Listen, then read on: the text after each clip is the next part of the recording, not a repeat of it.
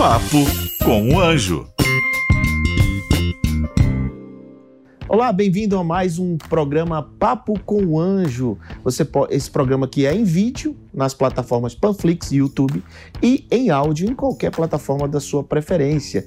Então é isso, como você já sabe, eu sempre trago no, no programa um convidado para falar de negócios, empreendedorismo, investimento, né? principalmente investimento, porque eu sou investidor anjo e é Papo com o Anjo. E eu trago hoje um jovem que está fazendo muito. Investimento investimento não é só investimento em startups, mas é investimento na sua carreira, na sua vida, em negócios, que tem visão de negócio. Eu acho que esse jovem que eu vou apresentar para vocês, ele é mais do que um empreendedor. Eu digo que ele é um empresário empreendedor que é uma categoria diferente, né? Porque muitas vezes se confunde o empreendedor, aquele que fala mais do que faz. Esse é um jovem que eu vou trazer para vocês, que aliás tá com, é 21 anos, mas está fazendo 22 anos, exatamente hoje, no dia do podcast. Né? Então, eu trago para vocês um empreendedor dos bons, uma, dessa nova geração, da nova economia, que pensa um pouco diferente, que é o Theo, Theo Braga. Tudo bem? Beleza, Theo? Beleza. Obrigado Bom, pelo convite. Muito bem, olha aí. Você vai, você vai contar tudo que você está fazendo hoje como empreendedor, empresário, que é esse título que eu estou te dando. Obrigado. Porque para você, qual é a diferença, Theo, do empreendedor para o empresário na tua visão? Eu acho que o, o empreendedor, ele corre muito atrás, compra, vende, está sempre empreendendo, buscando novos negócios. O empresário ele tem uma visão mais calma, sem, sem tanta pressão do dia a dia ali. E ele procura gerir o negócio muito mais é, com a visão por cima, assim. Mais do, estratégica. Mais estratégica do que o empreendedor que está ali na raça. No tá, o empreendedor é mais executor, mais na raça, Exato. e o empresário um é pouco mais, mais estratégico, mais gestor. Então, é, você meio que você gosta dessa de eu ter te chamado de empresário empreendedor? Eu gosto, acho que. Por quê? Porque você empreende também, você é mão na massa, você é Exato. é hands-on, tem negócios que você está fazendo. Sim. Fala um pouco do seu negócio. O que, que você está fazendo hoje? Eu trabalho com várias coisas. Eu... Então, essas várias coisas é que te transformam no empreendedor, né? É, eu trabalho. Eu comecei com entretenimento, né? Quando, quando era muito novo, eu comecei fazendo festa, é, churrasco de escola, essas coisas lá no, na minha escola, primeiro, segundo, terceiro ano. Fazendo eventos? Eventos, eventos menores, para 500 pessoas, 600 pessoas, para os meus amigos da escola. E o negócio foi para uma proporção maior, criei uma agência lá. E logo na sequência, eu criei um site de venda de ingressos, chamava, chamava Marcel Pass. E aí, que era na cidade de Maceió. Isso. E aí a gente começou a vender ingressos das festas locais. Uhum. Eu peguei, acho que 10 ingressos para vender do Happy Holly, que era uma festa de cor, que era para os meus amigos. E aí, a cada 10 que eu vendi, eu ganhava um. Aí, terminou que eu vendi uns 200, aí ganhei dinheiro que eu nunca vi na vida.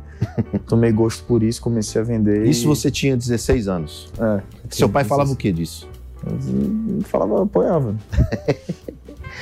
muito bem, porque você é muito novo, com 16 anos já entrando nesse mundo do, do, de negócio. Ou seja, você montou uma empresa de ingressos com 16 anos é. e dá sequência, como foi? Aí comecei a ganhar dinheiro. Quando você começa a ganhar dinheiro, você não quer outra coisa, você só quer ganhar mais e, e continuar nesse processo. E muito novo, então, quando você vê todos os seus amigos sem ter liberdade ou então tendo que depender dos pais para alguma coisa, eu comecei a, a ter essa, essa liberdade e, e fui gostando muito, fui, fui, empreendendo. E aí as minhas empresas lá foram, foram dando certo, foram crescendo. Criei uma agência de DJs lá menor. É, tinha alguns DJs locais para tocar as minhas festas. Lá no Nordeste? Isso, lá em Maceió. Para tocar as minhas festas tinha que passar pela, pela, minha agência, tinha que ser DJ, DJ da minha agência. E aí foi quando, acho que com quase fazendo 18 anos, eu tinha 17 ainda, eu decidi vender a empresa de ingressos e me mudar para São Paulo buscando voos maiores, porque se eu continuasse em Maceió, eu acho que, que eu não conseguiria chegar em um, em um posto tão grande assim, no sentido do, do que eu trabalhava. E isso é muito interessante, porque você saiu do Nordeste, foi, veio para São Paulo e se destacou em São Paulo. Hoje você é um dos caras que, que mais entende desse show business, dessa, dessa, dessa, desse negócio de eventos e, e DJs e eletrônico, é. dessa cena, vamos dizer assim, é, da noite, não é isso? Isso é mas como, poucos, como, né? Porque é uma, é uma transição, né? É, mas ainda não, ainda sou muito pequeno, ainda estou crescendo muito para chegar lá. E aí foi quando eu vendi a empresa de ingressos que botei um dinheiro no bolso, vim para cá, vim fazer faculdade aqui. E na faculdade eu tive muitas portas abertas, conheci bastante gente. E fui começando a, a, a criar minhas coisas. trabalhei em uma corretora, trabalhei no, no mercado de investimentos durante um tempo. E com o dinheiro também que eu ganhava, eu ia começando a investir em algumas startups também à parte. E foi quando eu conheci o Santi, que é um cara, um DJ que é lá Mato, do, do, interior do Mato Grosso. Uh, ele tinha acabado de soltar uma música que passou a ficar muito conhecido, que chamava Sober, que era com Cat Dealers. E pegou logo toda a ascensão ali do Alok, do Vintage, pegou toda aquela, aquela, aquela história. E aí eu conheci ele em Brasília, terminou que a gente começou a fazer negócio junto, eu botei ele no Réveillon que eu trabalhava lá, comecei a botar as minhas festas em Alagoas, e comecei a representar ele. Foi quando surgiu uma amizade, uma parceria muito grande, é, e a gente formou uma sociedade no projeto, comecei a cuidar da carreira dele como manager, e aí o negócio foi, explodiu muito rápido, assim, a gente entrou numa agência legal, e ele foi começando a rodar, rodar, rodar, rodar, e dentro de um ano ele tornou um artista que era, ninguém conhecia para ser um dos top 20, top 30 Brasil. Um cachê, assim, uma ascensão muito alta, que eu considero que foi uma startup ali. É, então, mas isso foi uma estratégia sua, né?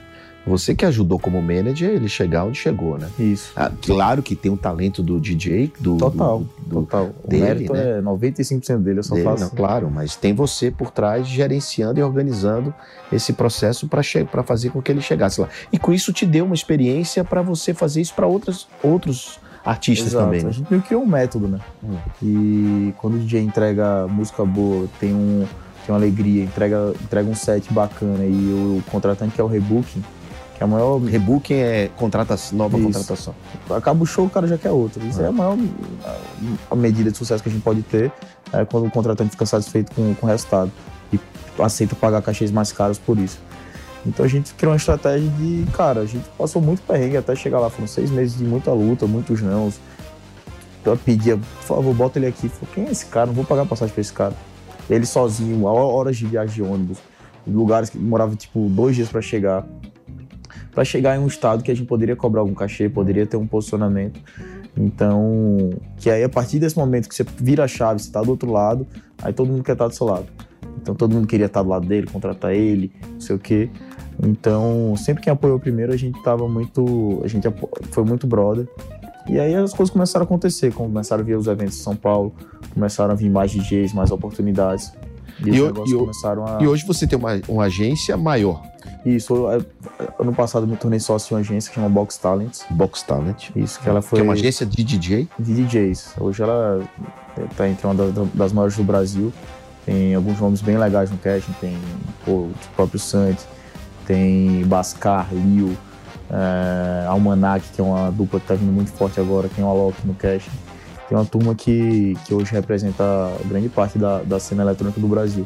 E você está numa agência que tem o Alok e o irmão dele no cash. Isso. Então, é, é uma boa agência, né? É, eu considero a melhor do Brasil e, e sou suspeito para falar, mas é, muito, muito legal. Qual foi, Théo, desse. Você tem 22 anos, você está contando desde os 16 para cá. Qual foi a tua, a tua a maior experiência que você teve é, empresarial? Assim, qual foi a coisa que você é, disse assim, uau, eu conquistei isso? É, eu acho que foi o Réveillon agora. Agora? Agora, recente. isso. Réveillon. Foi uma prova muito grande, foi uma coisa que foi muito duvidada.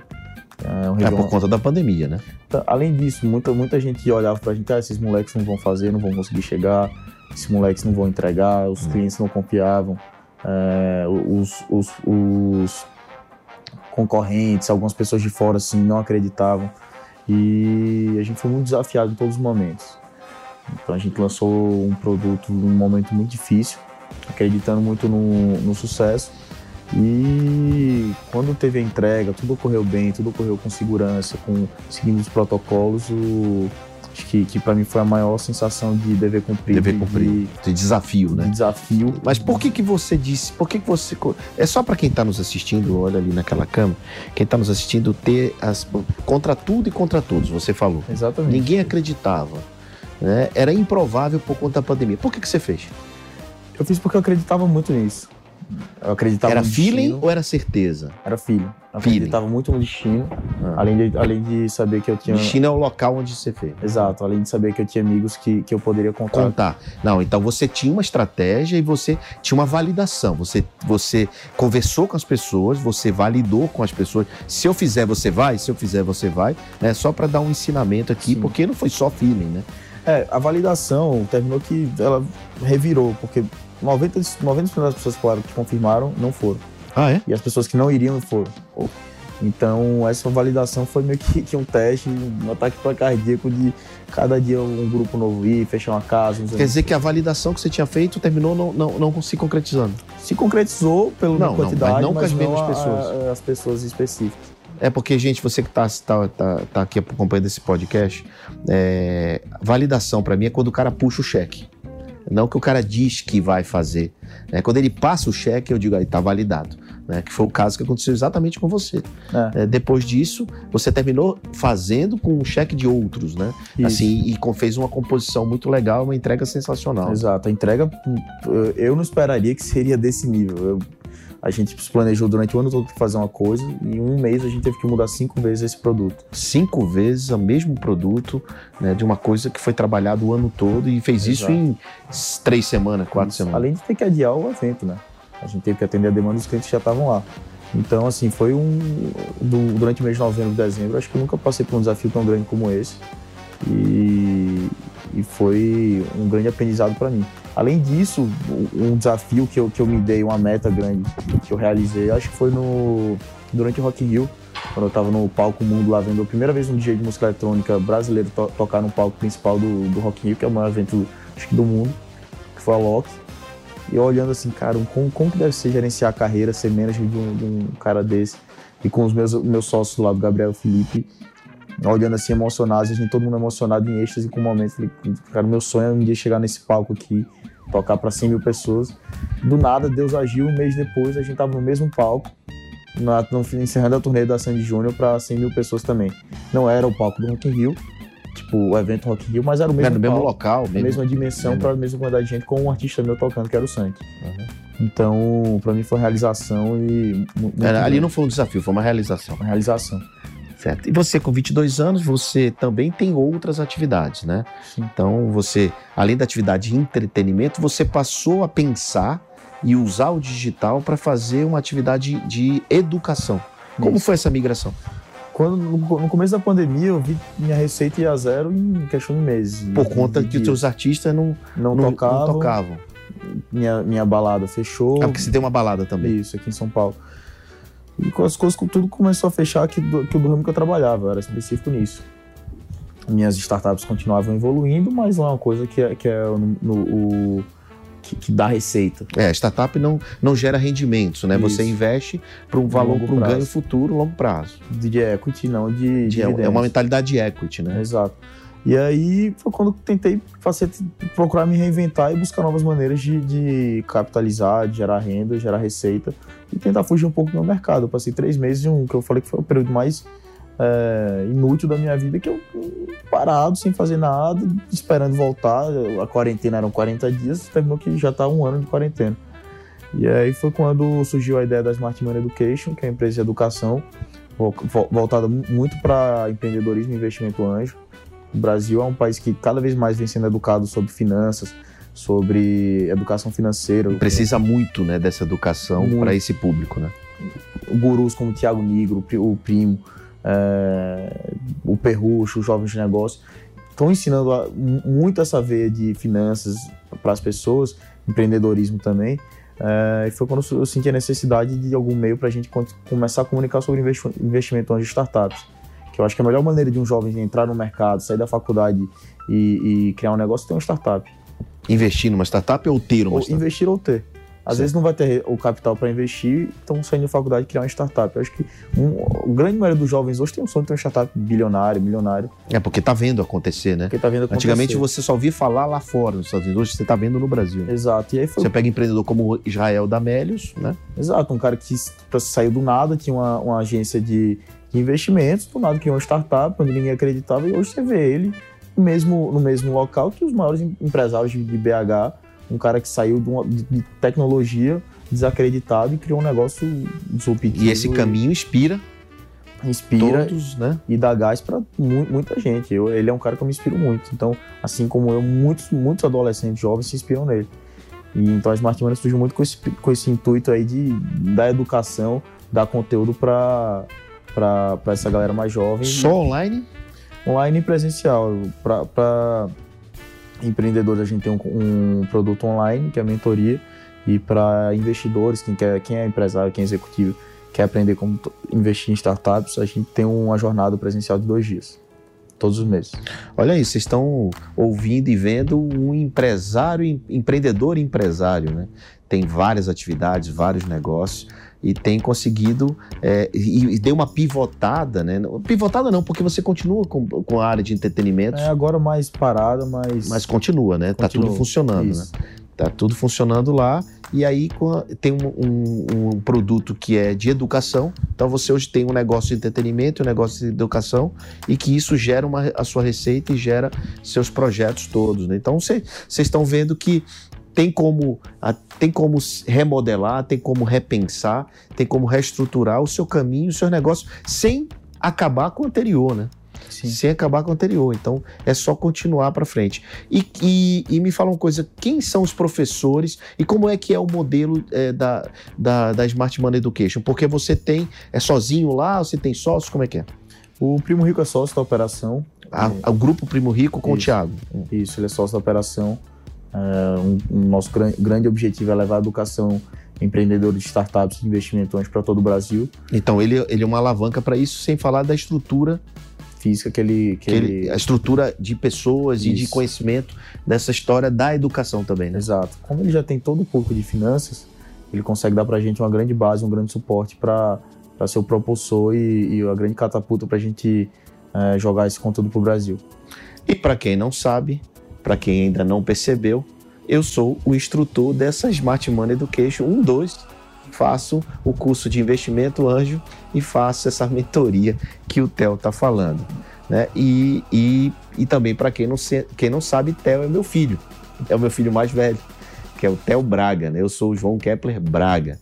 Então, Theo é meu filho e que eu estou conduzindo essa conversa aqui sem sem mencionar o parentesco, justamente para vocês entenderem que é um empreendedor, empresário como qualquer outro. É um jovem que tem a vida dele própria, né? O pai apoiou e apoia, mas que ele tem a receita dele, os ganhos dele, e que nesse momento, por acaso, nesta empresa de educação, eu estou participando como instrutor. Né, como um cara que, como educador, digamos assim. Sim. Mas o business é dele e do Thiago Nigo, e eles tocam o negócio lá né, brilhantemente e entrega os resultados. Né? E como pai, né, você que é pai, eu tenho orgulho né, de ter um filho empresário empreendedor que tem esses que tem desafios empreendedores, desafios empresariais, mas que tem resultado. Eu acho que nada nada fala mais do que resultado, né? Não adianta você ficar eu sou isso, eu sou aquilo, mas quais são os seus resultados? É. O que, é que você já conquistou, né, Theo? Exato. Não é nem resultado financeiro, é resultado de, de de realizações. Realizações. E quais são os próximos passos? O próximo passo agora é voltando aos eventos, a, a, pandemia, se Deus quiser, acabando, é tornar o Réveillon Arcanjo o melhor Réveillon do Brasil. O nome dele é Arcanjo? Isso, Réveillon Arcanjo, fica na Barra de São Miguel, em Alagoas. É, tornar a Box Talents também é, a maior agência do Brasil, consagrar todos os artistas lá dentro. E na outra ponta é tornar a Smart Money, também consagrar ela cada vez mais e tornar ela, todos os produtos dela 100%, 100% redondo, e criar novos produtos, lançar novas novos instrutores. E claro, sustentar o pai lá na ponta, né? é, tem que aposentar, né? Ele vai ter que sustentar o pai, né? Esse negócio de pai sustentar filho, né? Filho aqui sustenta o pai, viu? É, e além disso, qual investir junto à Bolsa Nova também, sempre. É, exatamente, tem a Bolsa Nova. Qual investir em startups. Isso, e focar muito nesse mercado de startups e no novo mercado, na nova economia.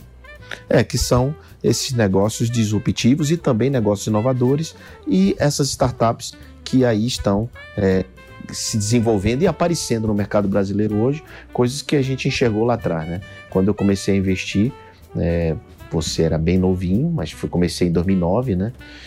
E, e venho, fui um dos pioneiros nesse tipo de investimento no Brasil e venho fazendo esse chamado investimento anjo né, há bastante tempo. E o resultado e o reflexo está aí, e claro, que bom que você também faz a mesma, tá nessa, nesse caminho de investir no longo prazo, de pensar em equity, né, de, claro, ter o retorno daquilo que você está fazendo, os rendimentos dos seus outros business, mas em relação à startup, você não quer tirar tudo, você quer deixar ela para dar um retorno de equity lá na frente. que nem o caso da Tracto, o Paulo me ligou essa semana querendo eu investir em 2015, eu acho, um dinheiro lá, 2016. Não, Theo, vamos fazer uma saída aqui, eu pago tanto X o que você botou. A chance de eu sair é zero. É, porque a Tracto teve aqui com a gente no podcast, ela está crescendo muito. Então você está tendo uma visão de longo prazo, né? Longo prazo. Não, por que pegar no dinheiro hoje se esse dinheiro pode ser muito maior no futuro? Eu prefiro ser diluído, ficar menorzinho ali, cada vez mais, cada rodada você diluído, mas ter a minha participaçãozinha ali. Ter o multiplicar o teu valor Isso, investido. Até porque eu fiz parte do negócio desde o começo. Desde o começo. Mas não, não é só a Tracto que você está, você está em outras também, Sim. mas a Tracto é um belo exemplo porque é uma bela startup. É. É, Paulo Tenório é um grande empreendedor e, e a Tracto tem tudo para ser uma gigante brasileira, muito orgulho nacional aí. Theo, é, você acredita que a gente vai ficar em pandemia até quando? Quando é que você acha que a balada volta? Acho que com, com o começo da vacinação agora, a gente vai ter um, um tem um horizonte finalmente né, de, de melhora. De, o, o ar agora é muito de otimismo do que de pessimismo. A pandemia tem, tem agravado, mas na outra ponta a gente tem um lado de otimismo. E se Deus quiser, até o final do ano aí a gente já está seguindo os protocolos, toda a segurança, né, voltando a, a, poder trabalhar e poder dar sustento para um mercado que sustenta muitas famílias. Você, você acha que que está no caminho do seu pai? Acho hum, no caminho do sucesso, tomara que sim, mas no caminho do, dos negócios, é, me espelho muito e estou tentando ser o maior no que eu faço, assim como você é no que você Mas faz. você faz porque você, você tem essa meta ou porque você quer provar que pode? Eu quero ser milionário. não quero provar nada para ninguém, quero fazer o meu. Tá bom, muito bem. Você não precisa provar nada para ninguém, né? Você quer só para mim. Você quer o seu bem próprio, para sua. Isso, as minhas metas, quem. Isso não é o ego? Pode ser o ego, mas é o, é o ego para mim mesmo, né? É o ego bom. Outros. É o ego bom. Quando é o ego pro outro, você precisa provar, acho que se torna algo, algo ruim. Mas quando você tem uma meta pessoal e você busca atingir ela, se torna de determinação. Você tem um irmão que, que é popular na internet, que é o Davi popular, né? Ele, é, ele gosta muito de, de, de ele tá mais tempo, digamos, no mundo é, da influência, do digital e tal. Isso não te incomoda? Não me incomoda. não foi um caminho que eu escolhi não seguir. É porque o seu Instagram é fechado, não, você low profile, você aparece pouco, né? Vou te convidar vida... para vir aqui, você não queria. É, a minha vida toda eu fiquei atrás do palco, atrás dos bastidores dos DJs, e não é uma coisa que eu, que eu tenho como meta de vida de, de ser show off, de aparecer mais, de falar eu gosto muito de falar o que eu faço, porque, querendo ou não, inspira muita, muita gente. É, inspira. É, muito dizer empreendedor empresário. O Davi é muito mais empreendedor, eu sou um lado mais empresário. Então, eu gosto muito de inspirar as pessoas e falar o que eu penso, falar as minhas ideias, não, não, não me expondo muito, mas no meu canto de uma forma mais reservada. e a Maria, 16 anos? Ela é o que nesse meio? Maria é o, é o que vai a maior dos, dos três. Vai... é a que vai dominar o mundo? É. Maria tem, montou a empresa de pijama dela, ela fez uma marca de pijama, chama C-A-T Y-O-U. Uma Isso. propagandazinha aqui para ela, né? O que, é. que é a Cat? Fala aí. É uma empresa que os pijamas cools, tipo, ao invés de você comprar aquele pijama que você fica só na cama ali pra dormir, você pode sair de casa com ele, pode comprar umas coisas. E é descolado, né? É. Cool significa descolado. Né? São os moletons e tal, umas coisas bem legais. Muito bem. Tá aí, catiu.com.br, propaganda para Maria. Pede comissão a ela. Nada, já tá no pool. tá certo. Theo, todo mundo que vem aqui tem que deixar uma lição e um recado para quem nos assiste, seja para investidor, seja para empreendedor, seja para DJs, o que você quiser, só olhar para aquela câmera e deixar esse recado aí para quem está nos ouvindo e assistindo. Acho que a gente é mais novo, a gente é mais jovem, às vezes a gente tem que sempre estar tá junto e colar em quem, quem é mais velho e sempre estar tá com as pessoas melhores possíveis que você possa estar. Porque você é a média das pessoas que você mais convive. Então, eu, eu levo muitos para e sempre eu estou rodeado de pessoas muito maiores que eu. Eu quero ser sempre o mais burro da mesa. Então, foi seguindo esse pensamento que eu, que eu fui crescendo na minha vida e, e escutando muito mais do que falando e escutando os mais velhos para poder chegar até um certo ponto. Então, acho que para a turma mais nova é muito de, e abaixar a cabeça e escutar e estar tá do lado de quem, quem sabe mais que você. Muito bem. O Theo, ele pratica uma coisa que eu falo muito, é duas orelhas, uma boca, ouça mais do que fale, né? E essa história de ser o mais burro da mesa, no final das contas, você não é o mais burro da mesa, você passa a ser o mais inteligente, porque você absorve mais e aplica aquilo que interessa. E essa história de andar com os mais velhos, ela é importante porque a senioridade a experiência encurta caminho. Né? Então não é dizer vá por ali, mas eu fui por ali e quebrei a cara. Então se você ouve aquilo e sabe que ali tem uma parede, você, claro, não vai querer dar com a cara na parede. Então muito bacana, bacana demais ter você aqui no Papo com Anjo. Obrigado ah. pela presença e você que está aqui, muito obrigado e te vejo no próximo episódio. Papo com o Anjo.